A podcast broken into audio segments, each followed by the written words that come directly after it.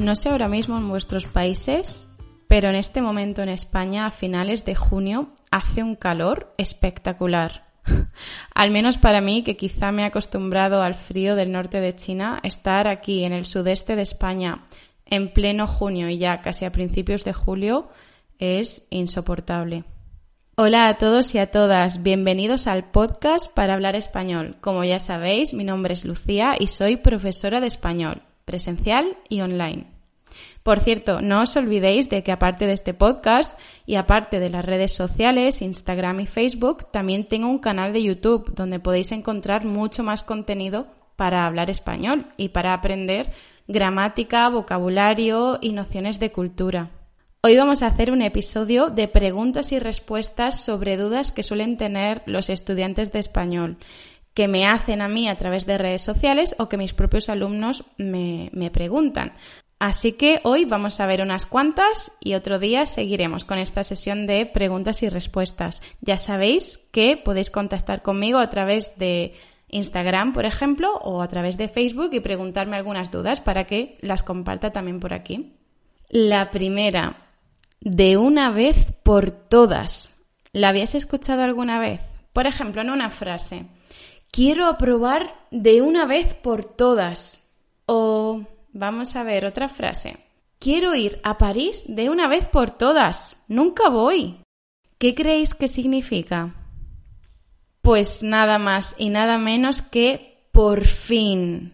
Por fin. Ya, de una vez por todas ya cuanto antes, es decir, es algo que llevo esperando mucho tiempo, que todavía no he podido hacerlo y que de verdad estoy deseando llevarlo a cabo, como por ejemplo aprobar una asignatura de una vez por todas, hablar español como un nativo de una vez por todas, ir de viaje a una ciudad que nos encanta de una vez por todas, etc.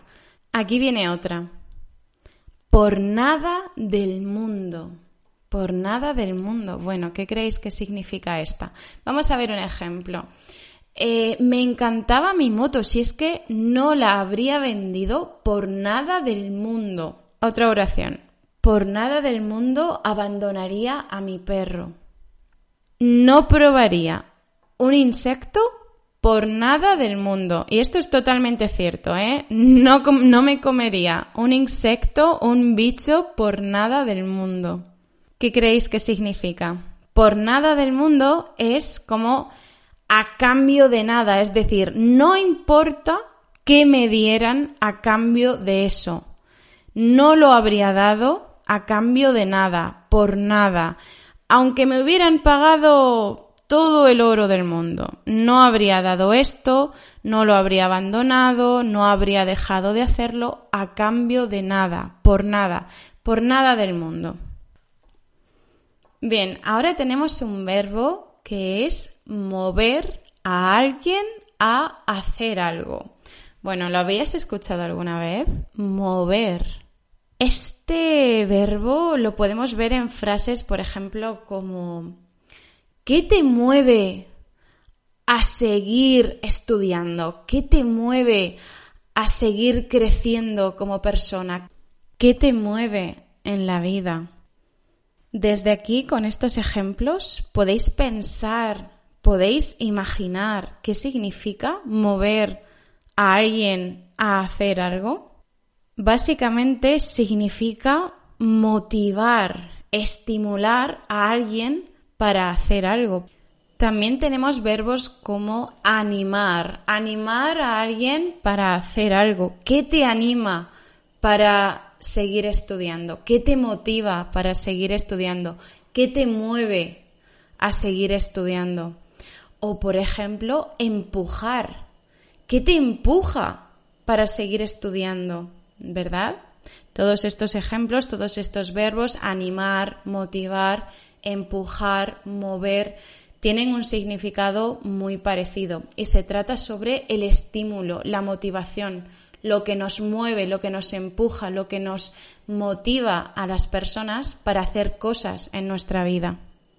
La última pregunta de hoy que quiero señalar es sentar la cabeza. ¿Qué significa sentar la cabeza? Sabemos lo que significa sentarse, ¿verdad? Sentarnos, por ejemplo, en una silla, sentarnos en un sillón, en un sofá, incluso en el suelo, pero la cabeza, sentar la cabeza, quizá podemos imaginarnos el significado, pero no es muy claro, ¿verdad?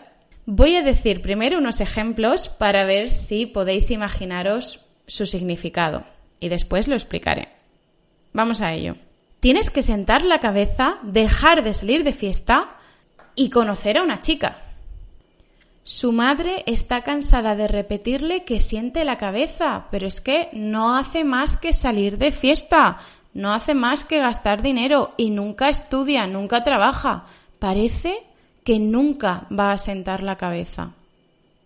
A ver si sientas la cabeza de una vez y conoces a una chica con la que casarte.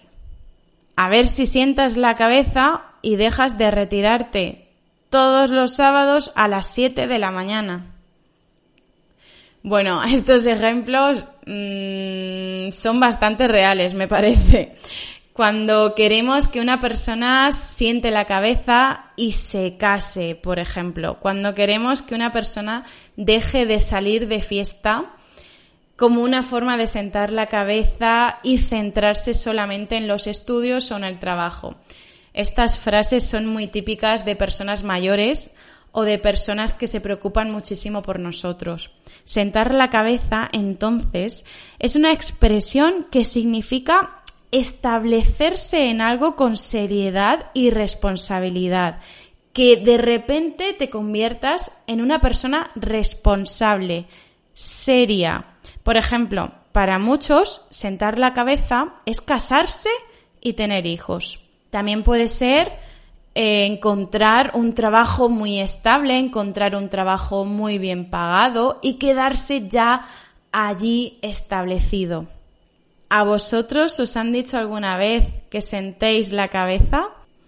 Bueno, voy a cerrar el episodio de hoy preguntándoos qué os mueve a vosotros a estudiar español, qué os motiva, qué os empuja, qué os anima a seguir estudiando español. ¿Queréis conseguir un mejor trabajo? ¿Queréis viajar a España o a algún otro país hispanohablante? ¿Simplemente os apasiona aprender otras lenguas? ¿O cuál es vuestra razón?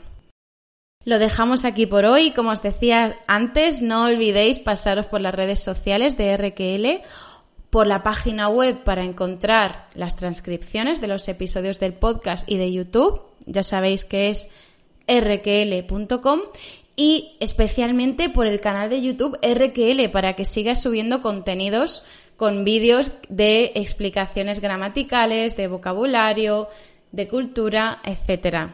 Nos vemos o nos escuchamos muy pronto en este podcast para hablar español o en el canal de YouTube RQL. Hasta pronto. Chao.